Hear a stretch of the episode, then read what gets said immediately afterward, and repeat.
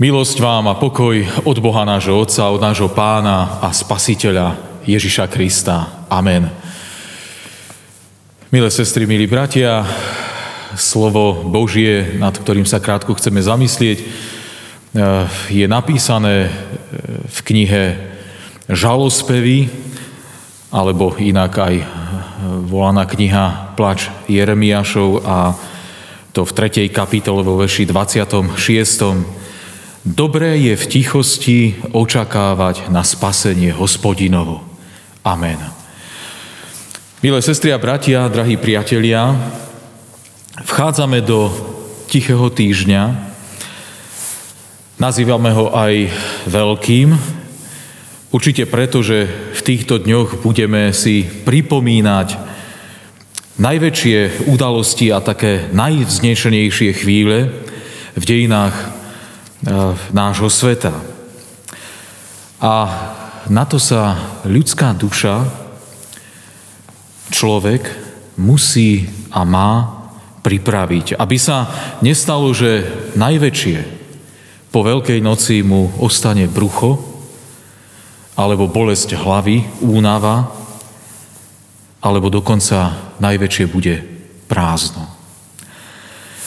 Aj preto sa církev od nepamäti blíži k týmto udalostiam 40-dňovým pôstom, ktorý ako sústredenie alebo koncentrácia vrcholového športovca má vyvrcholiť práve tesne pred štartom. Prečo práve ticho? Prečo práve tichý týždeň?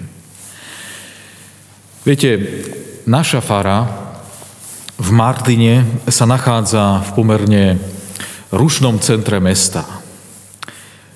Hneď pri fare sa nachádza aj naša milovaná evangelická spojená škola, ale to znamená aj 350 aut, ktoré sa ráno už od pol siedmej pod oknami otočia, vysadia svoje deti a potom 350 aut, ktoré sa znovu otočia niekedy v poobedných hodinách No a do toho plno šumu, džavotu detí, behajúcich cez naše memorandové námestie. A keď si človek myslí, že už po obede sa to skončí a si trochu tak nejak vydýchne a odpočinie, tak prichádza druhá vlna a ešte horšia. Otvorené bary, reštaurácie, kaviarničky a najmä kluby, až do skorého rána. Nejak si nesťažujem, samozrejme. Dokonca sa mi takáto poloha dynamiky občas aj, aj páči, ale uvedomil som si, aké to môže byť nebezpečné. Pretože sa tie zvuky a tie šumy, tie ruchy začnú zlievať dokopy a keď príde niečo, niečo nové, alebo povedzme aj dôležité, tak si to ani nevšimneme. Uistil ma o tom ten čas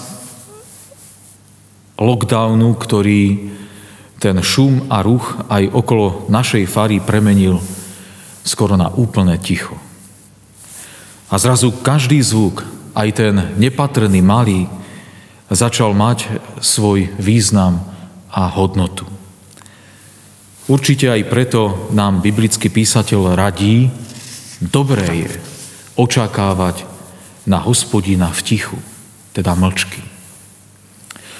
Už dávno pred nami vedeli o ľudskej schopnosti prehlušiť Boží hlas.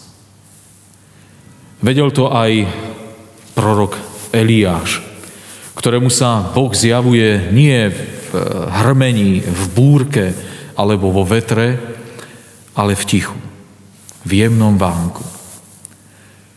Niekoľkokrát bol naticho upozornený aj e, Boží starozákonný, bohabojný muž Job, aby bol schopný pochopiť a prijať svoje ťažké položenie, ktoré prežíval a tie skúšky. V tichom týždni sa máme utišiť aj my, bratia a sestry. Aby sme porozumeli Ježišovmu viazdu do Jeruzalema. Osliadku, ktorý ho niesol, poslednej večeri, modlitbe v Getsemane, Ježišovmu strachu, Petrovmu zapretiu, Judášovej zrade, Ježišovi na kríži a napokon aj vzkrieseniu. To sa dá len tak, že sa utíšime. To nejde so sluchatkami na ušiach pri várení obeda. Na to sa musí ľudská duša ozaj utíšiť. A tak vám, milí moji, prajem, aby ticho, ku ktorému nám tohto roku dopomohol aj lockdown, bolo tichom, v ktorom opäť trochu viac porozumieme veciam väčšnosti a Božej láske. Amen. Skloňme sa k modlitbe.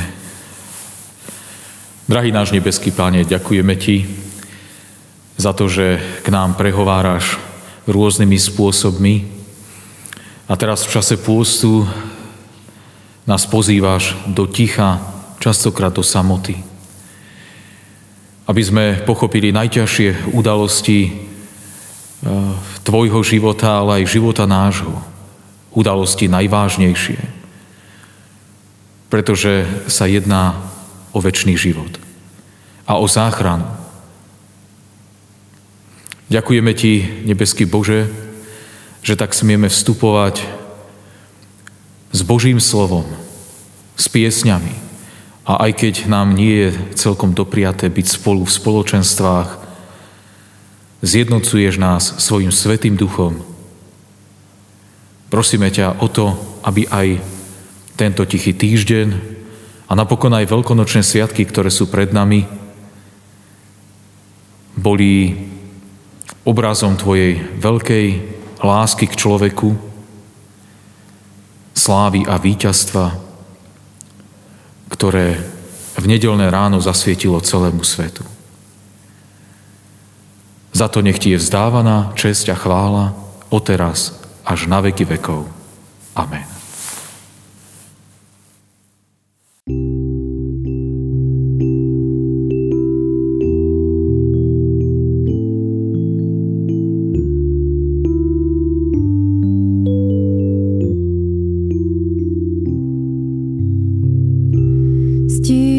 sa, lebo svetý Boha Pán.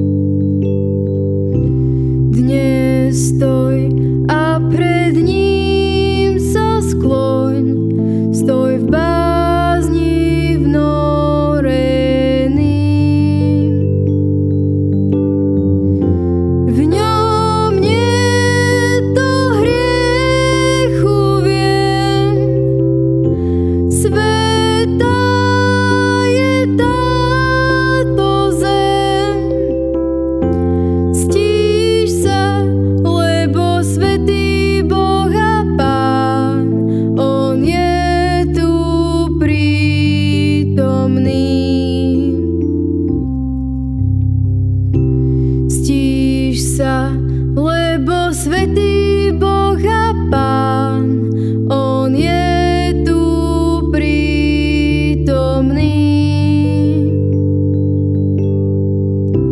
Dnes stoj a pred ním sa skloň, stoj v báni.